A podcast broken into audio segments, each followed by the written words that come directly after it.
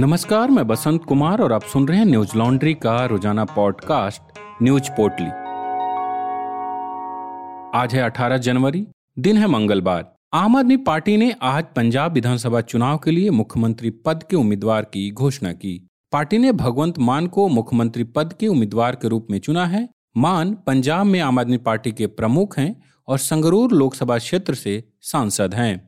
आप के राष्ट्रीय संयोजक और दिल्ली के मुख्यमंत्री अरविंद केजरीवाल ने इसकी घोषणा करते हुए कहा कि हमने पंजाब की जनता की राय पर भगवंत मान को चुना है। अरविंद केजरीवाल ने कहा कि यदि मैं भगवंत मान को अपनी ओर से सीएम उम्मीदवार घोषित कर देता तो लोग कहते कि अरविंद केजरीवाल ने भाई भतीजावाद किया है। इसलिए हमने पिछले सप्ताह एक फोन नंबर जारी किया था जिससे कि पंजाब के तीन करोड़ लोगों की राय ली जा सके। केजरीवाल ने कहा कि हमारी तरफ से जारी किए गए नंबर पर हमें इक्कीस लाख उनसठ हजार से ज्यादा लोगों का रिस्पांस प्राप्त हुआ। फोन और व्हाट्सएप के जरिए भगवंत मान को तिरानवे फीसदी से ज्यादा वोट मिले। कुछ वोट मेरे पक्ष में भी आए जिन्हें अवैध घोषित कर दिया गया।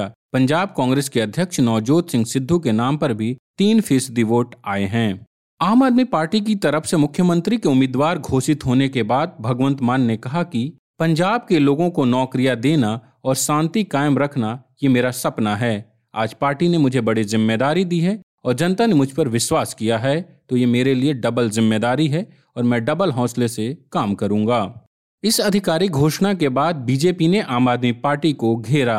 पीटीआई की खबर के मुताबिक भाजपा महासचिव तरुण चुंग ने कहा कि पार्टी ने अपनी शराब नीति की घोषणा कर दी। जनता मुख्यमंत्री का फैसला अपने मतों से करती है, न कि मिस कॉल से। उन्होंने ट्वीट कर कहा कि मुख्यमंत्री पद के उम्मीदवार के नाम की घोषणा के साथ ही आम आदमी पार्टी ने अपनी शराब नीति की भी घोषणा की है। जो पंजाब नशे से लड़ रहा है उसे यह पार्टी नशे की तरफ धकेलना चाहती है। बता दें कि भगवंत मान पर शराब पीने का आरोप लगते रहे हैं और कई मौकों पर उन्होंने यह स्वीकार भी किया है।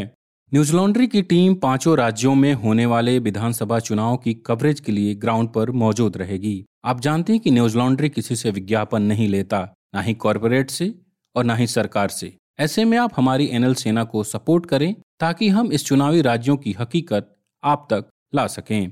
हमारे एनएल सेना प्रोजेक्ट को सहयोग देने के लिए न्यूज लॉन्ड्री डॉट कॉम पर जाएं और सेना वाले बटन को दबाकर असेंबली इलेक्शन दो हज़ार बाईस प्रोजेक्ट को अपना सहयोग दें और गर्व से कहें, मेरे खर्च पर आजाद हैं खबरें। पंजाब में प्रवर्तन निदेशालय यानी ईडी ने मंगलवार को अवैध रेत खनन कंपनियों के खिलाफ मनी लॉन्ड्रिंग के तहत छापेमारी की। इस मामले में ईडी ने जिन लोगों के यहाँ छापेमारी की है उनमें पंजाब के मुख्यमंत्री चरणजीत सिंह चन्नी के भतीजे भूपेंद्र सिंह हनी भी शामिल हैं। नवभारत टाइम्स की खबर के मुताबिक भूपेंद्र सिंह हनी के लगभग दस ठिकानों पर छापेमारी की गई। इसके अलावा राज्य में दस से बारह जगहों पर केंद्रीय एजेंसी ने छापेमारी की। ईडी ने इन पर धन शोधन निवारण अधिनियम के तहत कार्रवाई कर मनी लॉन्ड्रिंग का केस दर्ज किया है।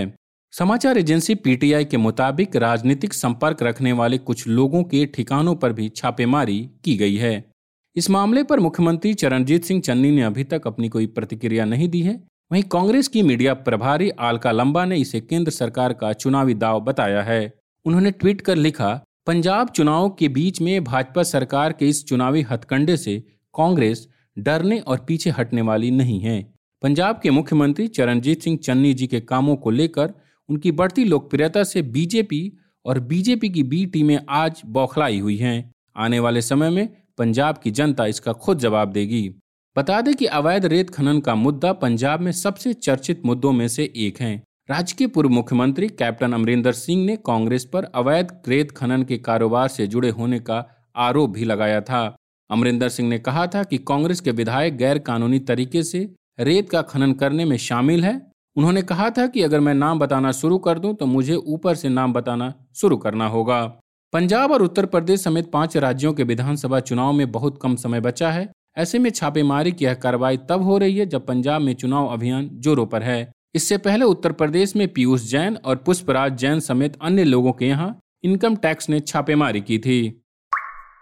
बीते चौबीस घंटों में देश भर में कोरोना के दो लाख अड़तीस हजार अट्ठारह नए मामले सामने आए हैं और तीन सौ दस लोगों की मौत हो गई। इसी के साथ कोरोना के नए मामले बढ़कर तीन करोड़ छिहत्तर लाख अठारह हजार दो सौ इकहत्तर हो गए हैं और मरने वालों का आंकड़ा चार लाख अस्सी हजार सात सौ एक हो गया है। सक्रिय मामलों की बात करें तो यह भी सत्रह लाख तीस हजार छह सौ अट्ठाईस है। वहीं बीते चौबीस घंटों में एक लाख संतावन हजार चार सौ इक्कीस लोग कोरोना से ठीक भी हुए हैं, जिसके बाद ठीक हुए लोगों की कुल संख्या बढ़कर तीन करोड़ तिरपन लाख उनचास हजार आठ सौ बयासी हो गई है।